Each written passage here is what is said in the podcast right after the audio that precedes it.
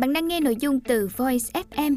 Hãy lên App Store tìm V O I Z và cài đặt ngay để tận hưởng hơn mười nghìn nội dung chất lượng cao có bản quyền nhé.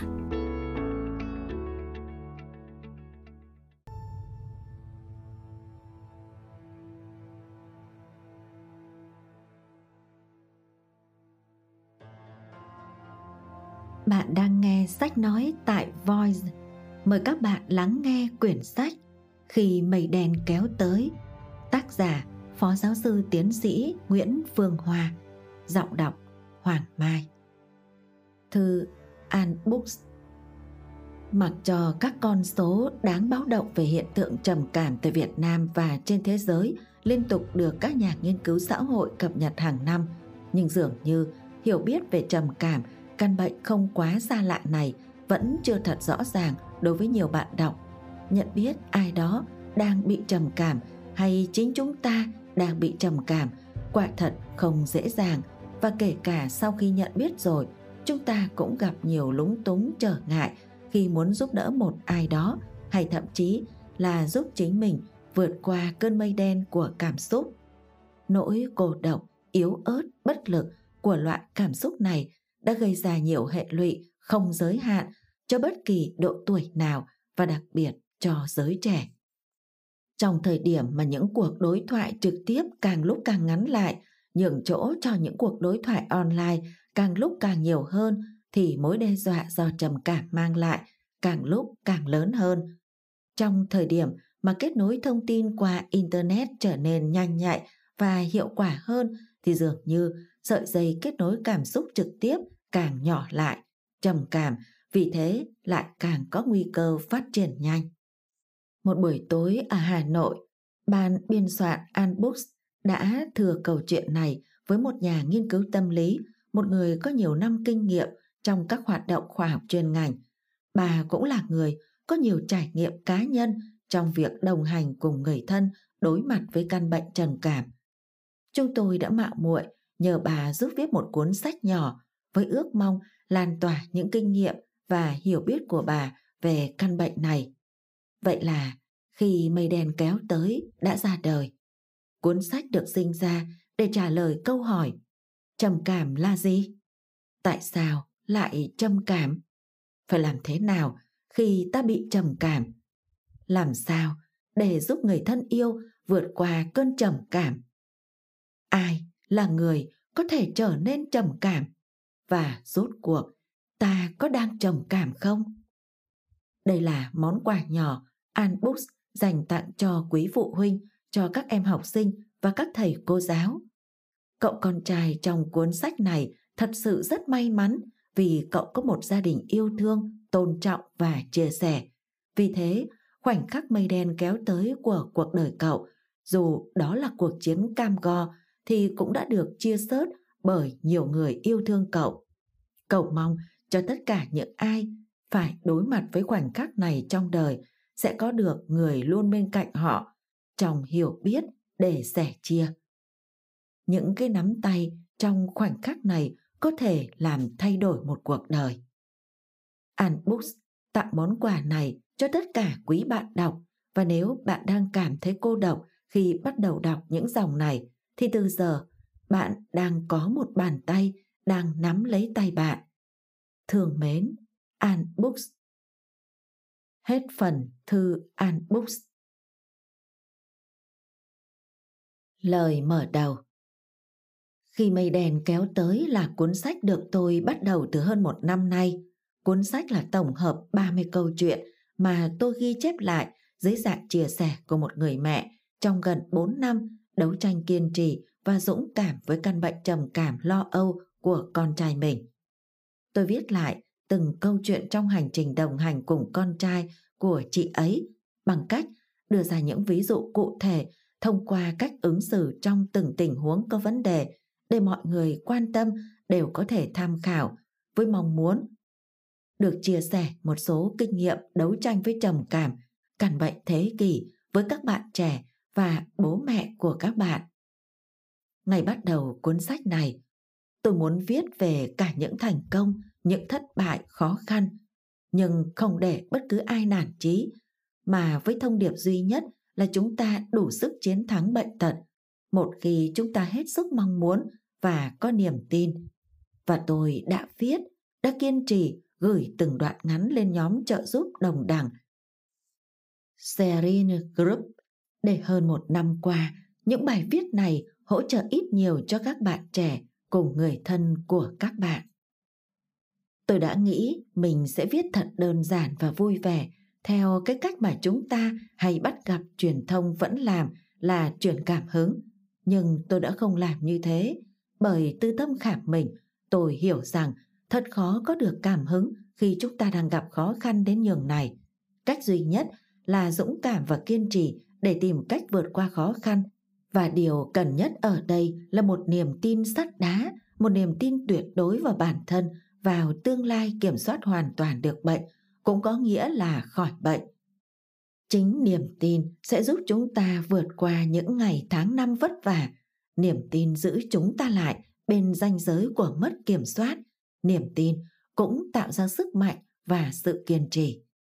Khi mây đen kéo tới là một phần kinh nghiệm kiến thức của tôi sau thời gian dài được đào tạo chuyên ngành tâm lý học xã hội và tâm lý học thực hành trị liệu tâm bệnh ở Nga và Pháp, cùng với nhiều năm trực tiếp điều trị các ca tâm bệnh trẻ em và vị thành niên. Cuốn sách cũng là sự thấu hiểu chân thành những khó khăn của tôi dành cho các bậc phụ huynh có con chẳng may bị ốm, là sự động viên tôi dành cho các bạn rằng trong cuộc chiến đấu khó khăn mà khoa học vẫn còn nhiều việc phải làm này, tôi luôn đứng bên cạnh các bạn, ủng hộ các bạn. Và tôi dành tặng cho các bạn tất cả những gì mình có, để dù không qua trường lớp đào tạo tâm lý học đường nào, các bạn vẫn có thể giảm bớt lo âu khi chẳng may tâm bệnh ấy ghé thăm căn nhà nhỏ của mình. Tôi thực sự hy vọng cuốn sách nhỏ này sẽ tiếp tục được viết, tiếp tục được lan tỏa với niềm tin mãnh liệt rằng cuộc sống của mỗi người chúng ta sẽ ngày càng tươi đẹp hơn. Thương yêu và chia sẻ, Phó Giáo sư Tiến sĩ Nguyễn Phương Hoa. Hết phần thư An Books lời mở đầu.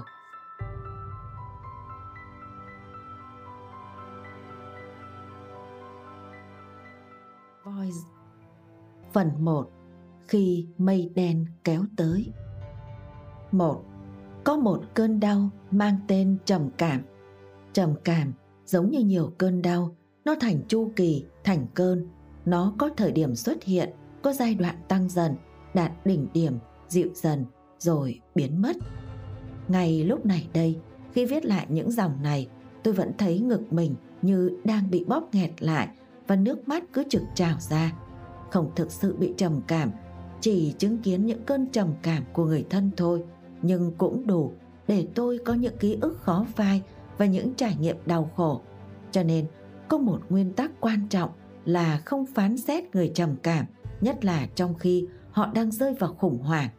Tất nhiên, giống như mọi trải nghiệm, các cơn trầm cảm nếu được chủ thể nhận thức đầy đủ sẽ có tác dụng hình thành kháng thể và nâng cao bản lĩnh, sức chịu đựng, cũng như bổ sung giải pháp chống lại những cơn trầm cảm trong tương lai cho cả chủ thể, cho cả người thân của họ. Sẽ có nhiều chuyện. Dần dần chúng ta sẽ bàn kỹ sau. Tuy nhiên, trước hết tôi muốn kể về những gì chúng tôi đã vượt qua các cơn đau hết lần này tới lần khác mà vẫn bình an. Thứ nhất, chuẩn bị tinh thần sẵn sàng đương đầu mọi lúc mọi nơi vì trầm cảm đến rất bất ngờ, không bao giờ báo trước. Một phút trước, bạn đang rất vui vẻ hoặc có thể bạn rất cố gắng để vui vẻ, nhưng rồi cơn trầm cảm tới, nó lấy đi tất cả suy nghĩ trong đầu bạn, nó báo lỗi toàn hệ thống thần kinh. Bạn bị nó đẩy ngã theo một cách thô bạo nhất vào những suy nghĩ bế tắc, không lối thoát. Đó là không phải lỗi của bạn. Tội phạm là những trục trặc trong hệ thống thần kinh nằm ngoài ý thức và sự điều khiển của ý thức của bạn. Thứ hai, khi trầm cảm tới, chỉ trong một vài giây, bạn bị tước đi tất cả suy nghĩ tích cực, năng lượng sống, thì lúc đó bạn và người thân sẽ phải làm gì? Tôi không biết chắc chắn khi trầm cảm thực sự trải qua, bạn nghĩ gì, Nhưng tôi thì thường là không nghĩ được gì. Mỗi khi cơn trầm cảm đến với con tôi, có thể nói là mặc dù đã trải qua cùng con hết cơn đau này đến cơn đau khác, nhưng mỗi khi cảm nhận trầm cảm đã tới với con, cảm giác đầu tiên dâng trào, tràn ngập trong tôi vẫn là cảm giác hụt hơi, khổ sở, giống như là tuyệt vọng. Có điều, cảm giác ấy qua thời gian nó ngắn dần và tôi lấy lại bình tĩnh khá nhanh. Đầu tiên, tôi sẽ phải phân tích dự cảm của mình để tiên lượng xem cơn trầm cảm lần này nặng hay nhẹ, sẽ kéo dài bao lâu. Căn cứ để tiên lượng sẽ gồm ba yếu tố chính.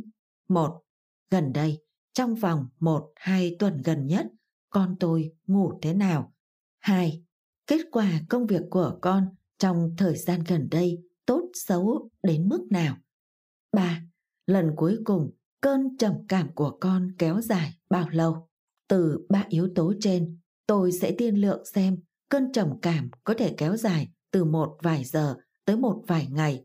Lấy mức cao nhất là cơn trầm cảm gần nhất cộng thêm một hai ngày. Từ dữ liệu đó, tôi phân chia đỉnh của trầm cảm. Thường thì cơn trầm cảm sẽ đạt tới đỉnh vào một phần ba thời gian dự liệu và giảm dần trong hai phần ba thời gian còn lại.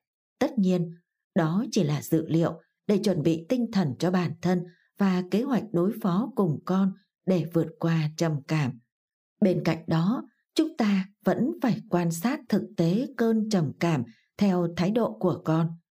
Thứ ba, khi cơn trầm cảm đang lên, kinh nghiệm cá nhân của tôi là bạn phải chấp nhận, làm quen dần với nó, đừng cố gắng dừng nó lại bằng mọi giá, vì điều đó là không thể và sẽ mang lại càng nhiều đau khổ hơn cho tất cả mọi người.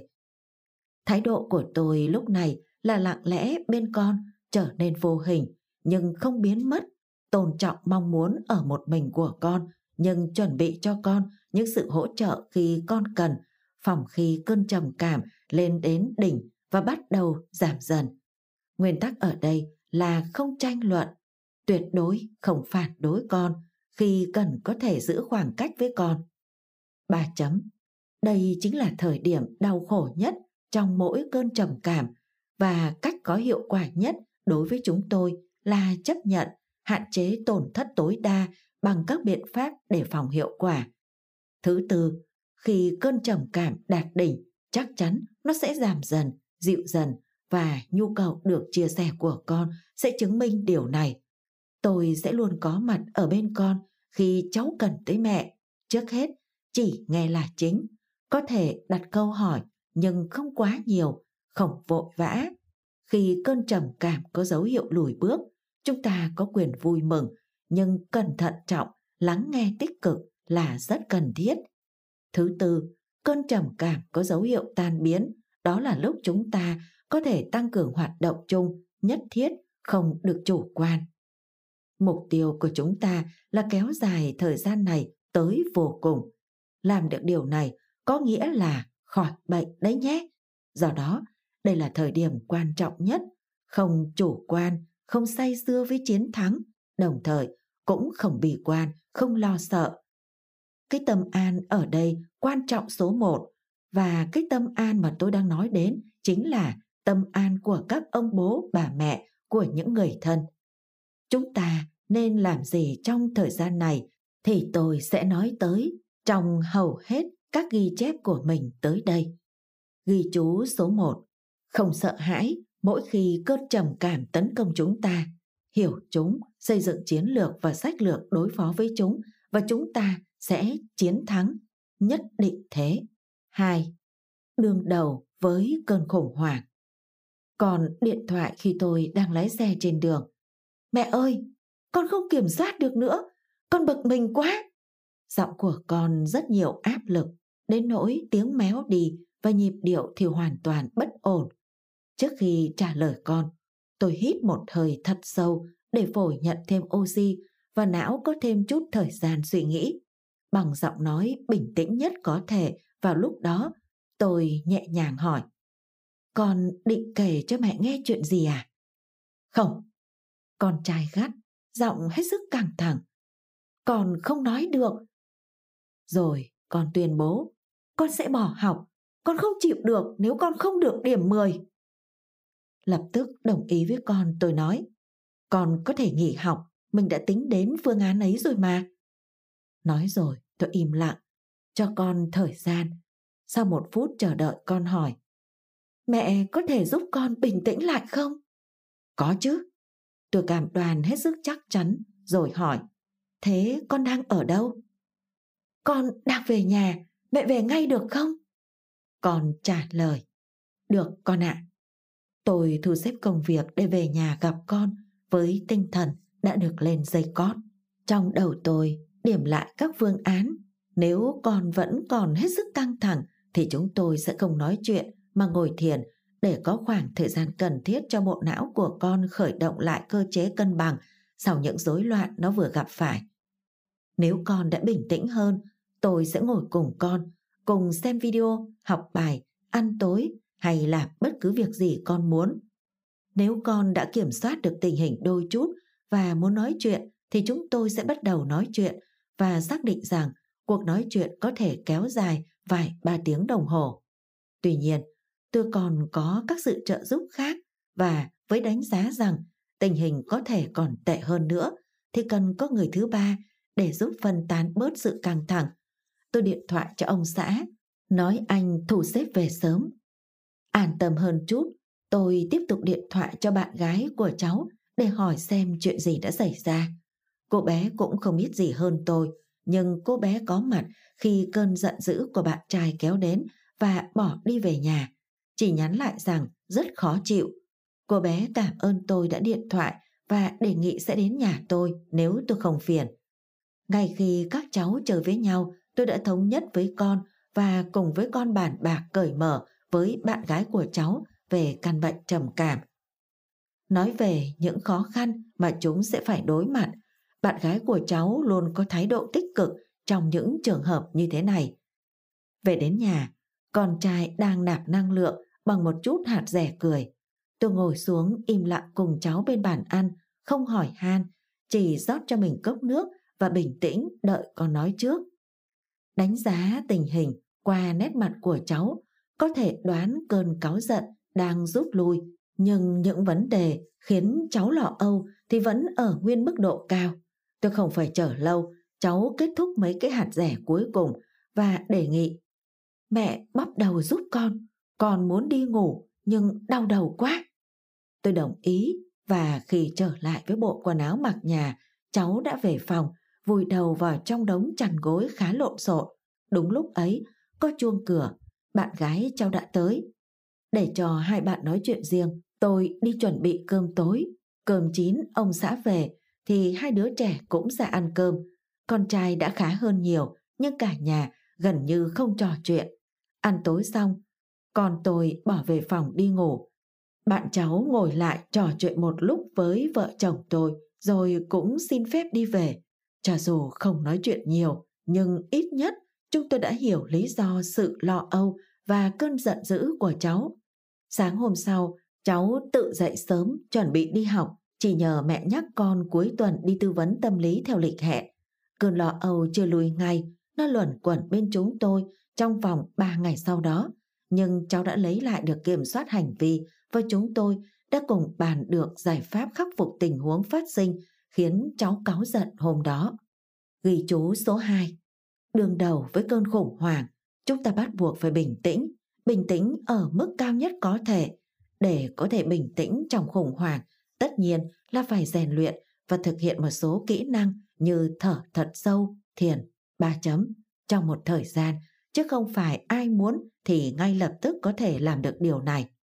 Bạn có thể luyện tập ngay từ hôm nay. Tôi đã tập thiền trong ba năm trở lại đây để có thể tự giúp mình trước và sau đó là giúp con vượt qua khó khăn. Đồng thời, đừng ngại tìm trợ giúp trong khủng hoảng. Bạn không nhất thiết và không nên một mình đương đầu với khủng hoảng. Còn tôi đã tìm tôi để trợ giúp cháu và đến lượt mình, tôi đã tìm thêm sự trợ giúp của những người thân. ba. Thăm khám và sự chẩn đoán của bác sĩ. Mắc phải tâm bệnh, chắc chắn chúng ta phải đi khám. Tôi cũng đã sai lầm khi chỉ đưa con đi khám sau một năm. Kể từ khi phát hiện cháu có các dấu hiệu trầm cảm như đóng cửa ở trong phòng, không giao tiếp, từ chối gặp bố mẹ, em gái, khó ngủ, gần như không ngủ tất cả các buổi tối. Bà chấm. Rào cản lớn nhất của việc đi thăm khám nếu như đối với người bệnh là thái độ phủ nhận bệnh, không chấp nhận mình mắc bệnh, thì đối với người nhà là những nỗi lo lắng sợ hãi vì có thể con em mình không được chẩn đoán đúng bệnh hoặc phải uống thuốc gây tác dụng phụ. Bà chấm. Còn tôi cũng đã đi khám và bác sĩ chẩn đoán không đúng bệnh, không kết luận cháu bị trầm cảm, mặc dù người đưa ra chẩn đoán đó là một bác sĩ lâu năm có uy tín và kinh nghiệm trong ngành.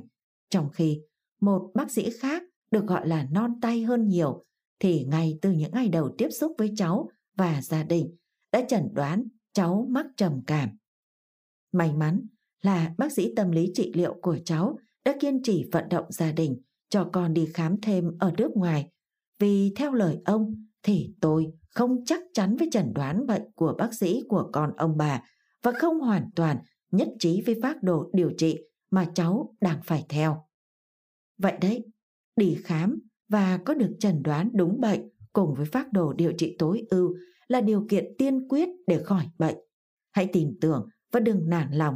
Tuy nhiên, khi bạn có băn khoăn trong quá trình chữa trị thì rất nên thăm khám thêm, vì đối với tầm bệnh, các bác sĩ giàu kinh nghiệm đôi khi cũng nhầm lẫn. Đây cũng lại là một khó khăn không dễ khắc phục của quá trình điều trị tâm bệnh. Sự phủ nhận của bệnh là có thật, sự lo lắng, sợ hãi là có thật. Nguy cơ bị chẩn đoán nhầm là hiện hữu, do đó tôi muốn chúng ta biết rõ tất cả những nguy cơ này và phải hiểu rằng khả năng xuất hiện chúng là khá cao để chuẩn bị tinh thần đối phó. Thứ nhất, trầm cảm, lo âu có các biểu hiện tâm bệnh như mất ngủ, chán ăn hoặc ăn quá nhiều, không muốn tiếp xúc với mọi người, lo âu, sợ hãi vô cớ, có ảo thanh, ảo giác. Chú thích. Ảo thanh, ảo giác là gì? Chúng ta tưởng như mình nghe thấy, nhìn thấy, cảm thấy những âm thanh, hình ảnh, sự việc mà thực tế lại không có thật. Thông thường, khi quá mệt mỏi, mỗi người chúng ta đều có thể trải qua cảm giác này. Hết chú thích. Ba chấm. Kéo dài liên tục trong vài tuần. Trường hợp này bắt buộc phải đi khám. Không đi thăm khám, tâm bệnh không bao giờ tự khỏi được. Để càng lâu, cuộc chiến của chúng ta sẽ càng bị kéo dài. Hãy tưởng tượng, cứ trễ khám một vài tuần là chúng ta có thể phải trả giá bằng một vài tháng chữa bệnh kéo dài hơn mức trung bình.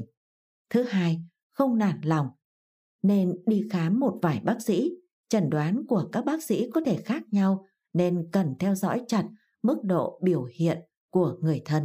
Theo dõi các dấu hiệu tiêu cực kể trên, xem chúng có xu hướng giảm đi hay tăng lên.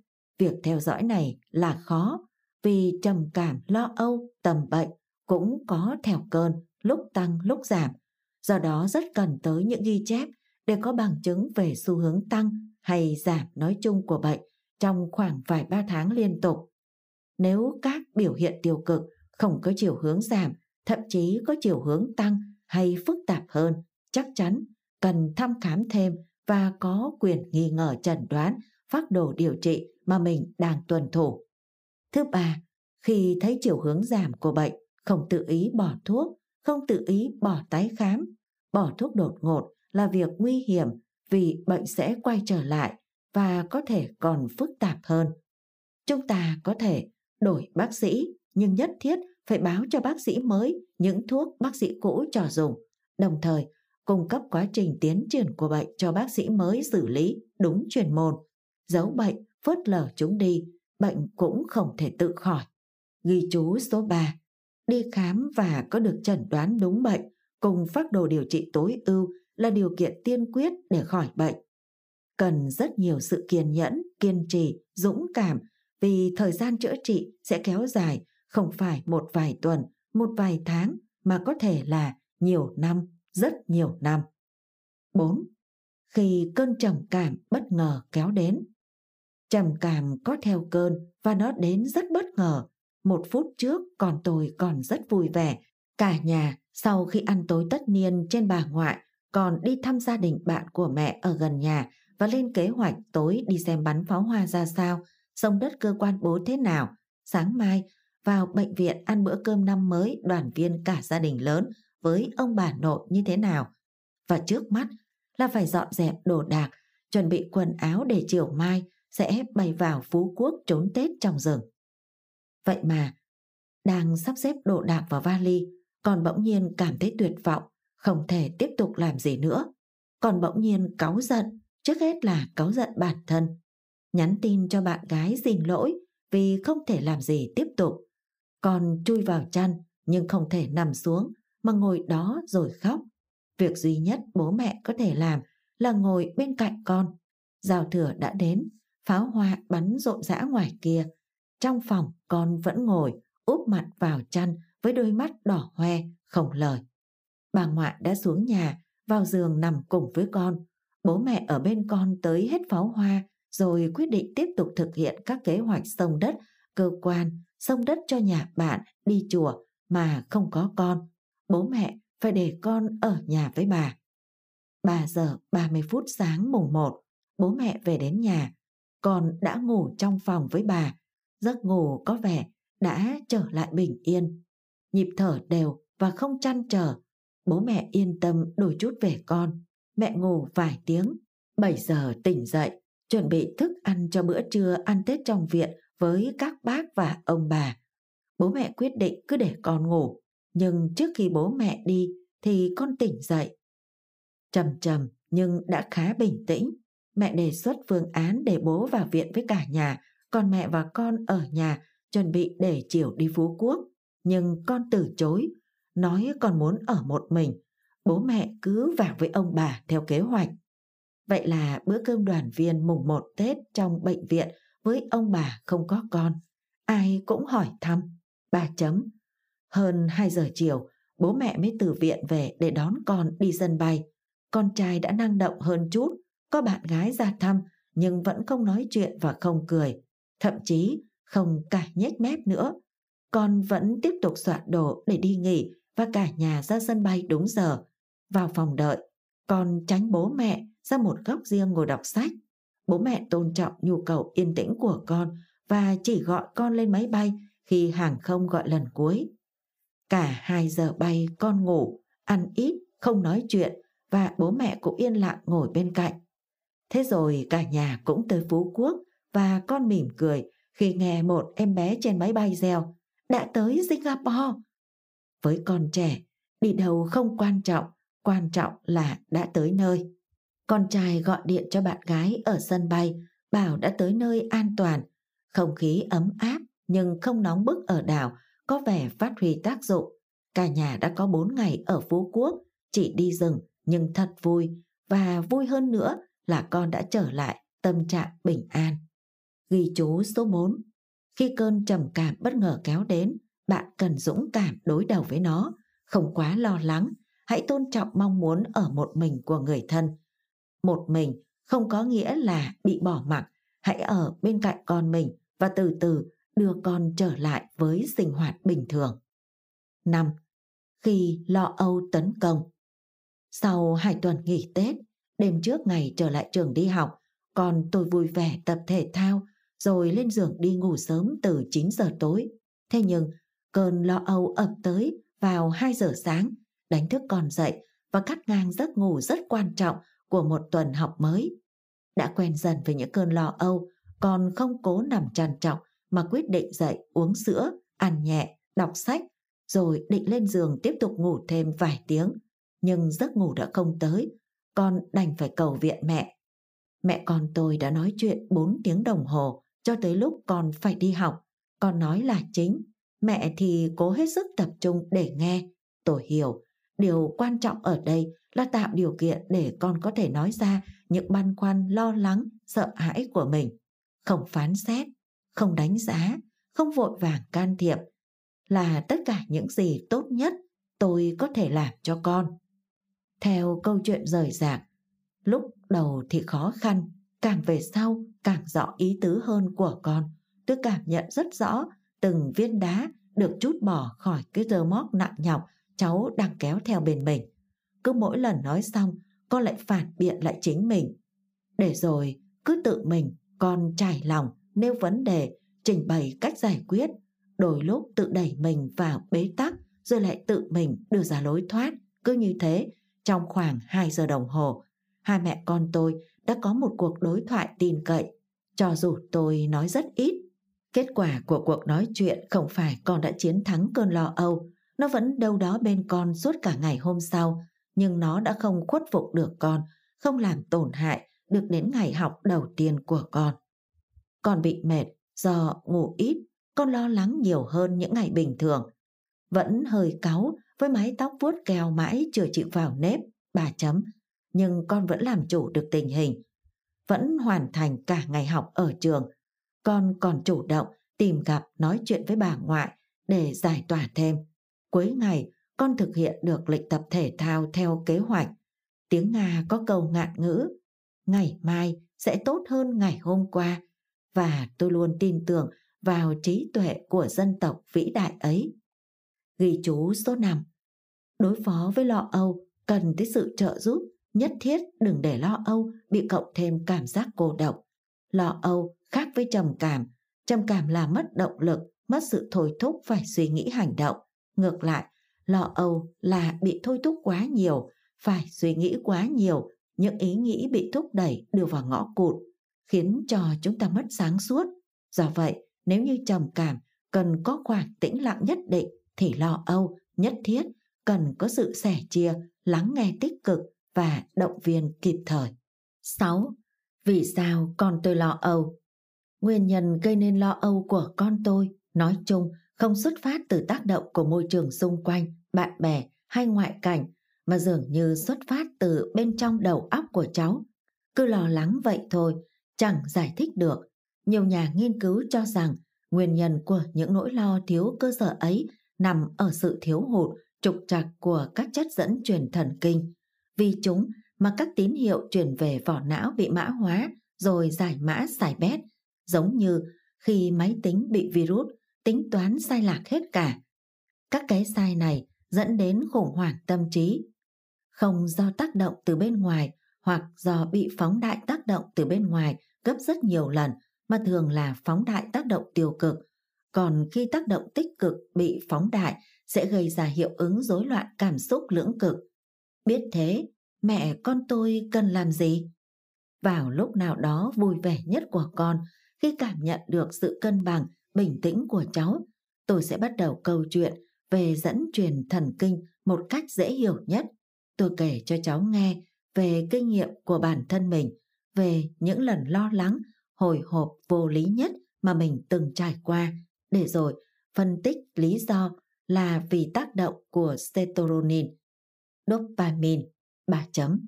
Vốn thông minh, con tôi lập tức so sánh với bản thân và hỏi, mẹ không định nói về những nỗi lo vô căn cứ của con đấy chứ?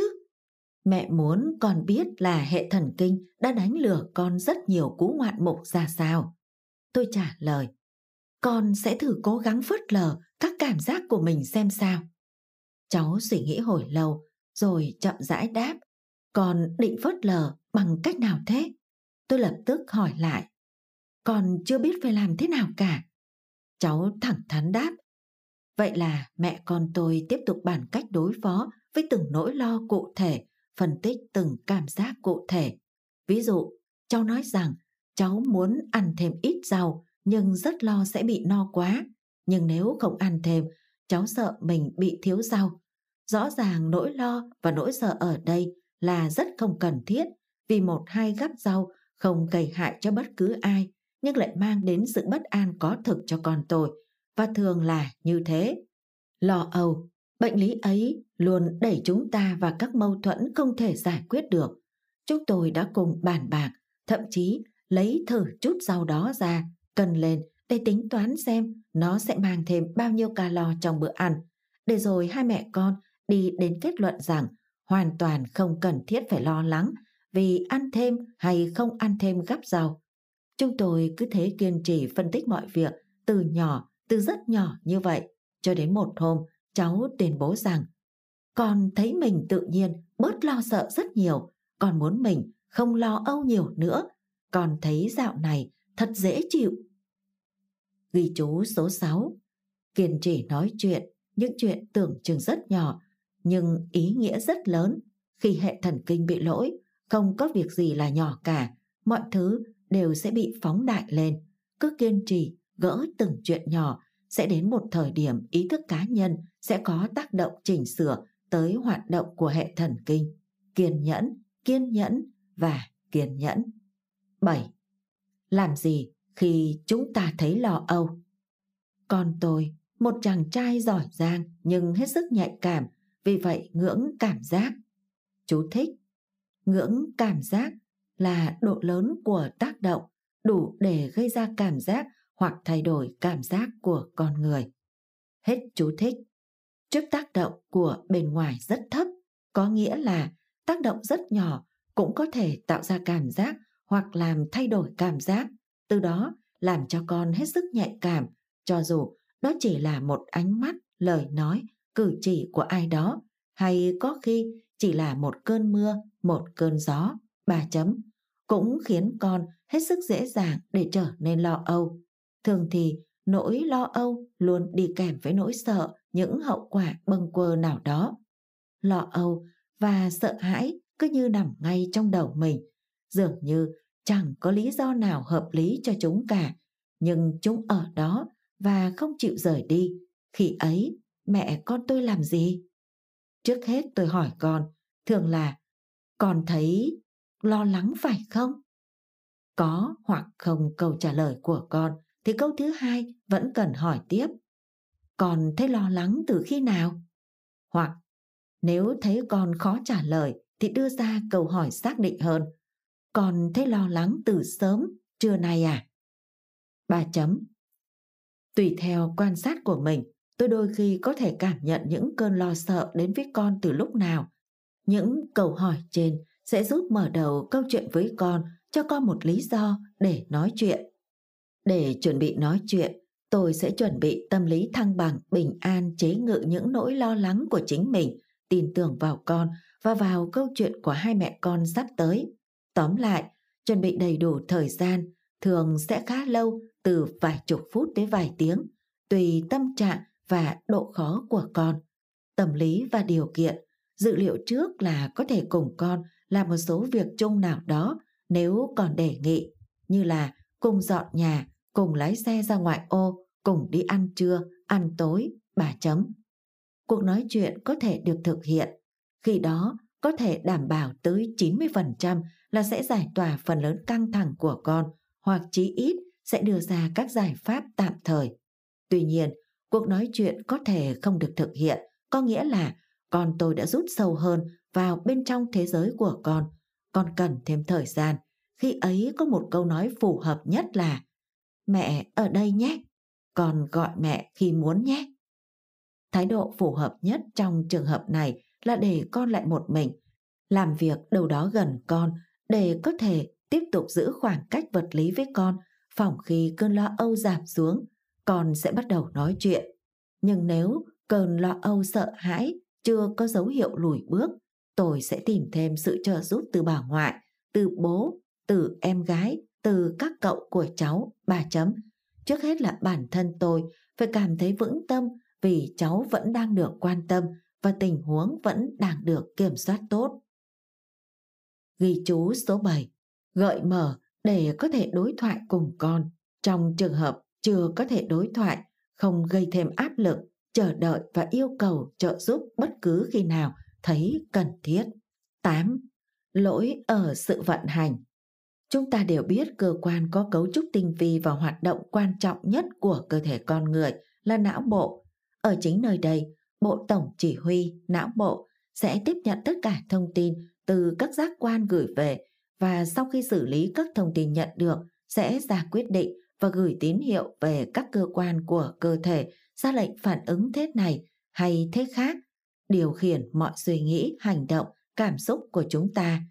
Giờ hãy tưởng tượng khi có trục trặc trong hoạt động của não bộ mà chúng ta nghe nói đến rất nhiều, ví dụ như sự thiếu hụt hay thừa các chất dẫn truyền thần kinh, sự sai lệch của các chất dẫn truyền thần kinh trong não rất có thể sẽ gây ra độ trễ hoặc ngược lại gây ra phản ứng quá sớm so với chuẩn thông thường của cơ thể trước các tác động từ ngoại cảnh. Ví dụ, trước khi bước chân xuống lòng đường, các giác quan sẽ cảnh báo chuyển thông tin tới não để báo động cơ thể phải cảnh giác tránh va chạm. Sau khi rời khỏi lòng đường, não chúng ta sẽ được thông tin kịp thời là đã an toàn và có thể thư giãn. Thế nhưng nếu hệ thần kinh có trục trặc, não chúng ta có thể sẽ không được báo động phải cảnh giác khi chúng ta bước chân xuống lòng đường và ngược lại không được thông tin rằng đã an toàn khi chúng ta trở lại vỉa hè. Kết quả của những báo cáo truyền dẫn thông tin bị sai lệch về thời gian do não làm việc kém ấy sẽ có thể đặt chúng ta vào nguy hiểm dưới lòng đường hoặc tiếp tục căng thẳng, kéo dài do không được thông tin rằng chúng ta đã an toàn trên vỉa hè. Đó mới chỉ là sai lệch về thời gian của tín hiệu thông tin cảm nhận từ các giác quan đưa về não và tín hiệu điều khiển chạy từ não tới các bộ phận của cơ thể mà đã gây ra ngần ấy phiền toái. Thế nên sự trục trặc trong não bộ còn có thể gây ra rất nhiều việc như ảnh hưởng tới chất lượng của thông tin, có thể báo thông tin giả lên não, gây hoang tưởng, ảo giác, ba chấm. Có thể làm giảm rất sâu các ngưỡng cảm giác trên cơ thể, phản ứng thái quá trước các tác nhân chưa chắc chắn đã có hại, mở ngoặc, gây lo âu, sợ hãi, ba chấm, đóng ngoặc. Có thể đưa ra các tín hiệu điều khiển cơ thể phản ứng không phù hợp với các tác nhân, mở ngoặc, khóc không ngừng mà không có lý do, ba chấm, đóng ngoặc, vân vân. Như vậy, trầm cảm, lo âu, panic. Chú thích: Panic là gì? Hoảng loạn, chúng thường đến theo cơn. Panic attack, đó là một giai đoạn lo âu căng thẳng dữ dội diễn ra trong thời gian ngắn, gây ra cảm giác sợ hãi mãnh liệt cho cơ thể, dường như nằm ngoài ý muốn của chúng ta. Trạng thái đó có thể bao gồm nhịp tim tăng nhanh, hô hấp khó khăn, chóng mặt, cơ thể run lên và bị căng cơ. Hết chú thích. Ba chấm. Cũng có nguyên nhân từ lỗi trong vận hành của hệ thần kinh mà ra. Tuy nhiên, cho đến tận hôm nay, khoa học mà cụ thể là những nghiên cứu về y học vẫn chưa chỉ ra được hệ thần kinh bị lỗi như thế nào thì gây ra trầm cảm, như thế nào thì gây ra hoang tưởng, ảo giác, như thế nào thì gây lo âu, như thế nào thì gây panic, ba chấm. Vì chưa chỉ rõ được như thế nên việc sử dụng thuốc trong điều trị phức tạp hơn nhiều việc xác định liều lượng của thuốc đối với các căn bệnh khác. Ví dụ như với bệnh cao huyết áp, bệnh tiểu đường, ba chấm, những căn bệnh mà chúng ta hiện vẫn phải dùng thuốc trọn đời. Tất cả là do cấu tạo và vận hành của hệ thần kinh quá phức tạp và vẫn còn đấy bí ẩn đối với chúng ta. Các nhà khoa học hy vọng những nghiên cứu về trí tuệ nhân tạo sẽ quay trở lại giúp ích góp phần khám phá những bí ẩn về hoạt động của não. Trong khi khoa học chưa đáp ứng được yêu cầu chữa bệnh, chúng ta buộc phải lắng nghe cơ thể của mình nhiều hơn, bắt buộc phải đến bác sĩ để đưa ra chẩn đoán bệnh, rồi thảo luận cùng bác sĩ, giữ liên hệ thường xuyên với bác sĩ để điều chỉnh thuốc dùng cho phù hợp. Ăn uống đủ chất, tập thể thao, tiếp xúc nhiều hơn với thiên nhiên, nuôi thú cưng, ba chấm, cũng có tác dụng hỗ trợ, tập luyện để có những thói quen tốt, phản xạ phù hợp trong điều kiện hoạt động của não có trục trặc. Đôi khi, nhận thức được rằng trong hoạt động của não bộ có trục trặc cũng đã giúp ích rất nhiều để tìm kiếm ra phương pháp tự điều chỉnh, và do đó trị liệu tâm lý đóng vai trò không thể thiếu trong tiến trình chữa khỏi của tâm bệnh. Ghi chú số tám. Tâm bệnh có nguyên nhân từ những trục trặc trong hoạt động của não bộ. Tuy nhiên, khoa học vẫn chưa làm sáng tỏ được hết về cơ chế mắc bệnh cũng như về phương pháp chữa bệnh. Trong điều kiện ấy, để chống chọi lại tâm bệnh, hãy cùng với bác sĩ của mình lựa chọn cho bản thân những phương pháp phù hợp nhất, và đừng quên vai trò của trị liệu tâm lý trong điều trị tâm bệnh. Hết phần một. Khi mây đen kéo tới.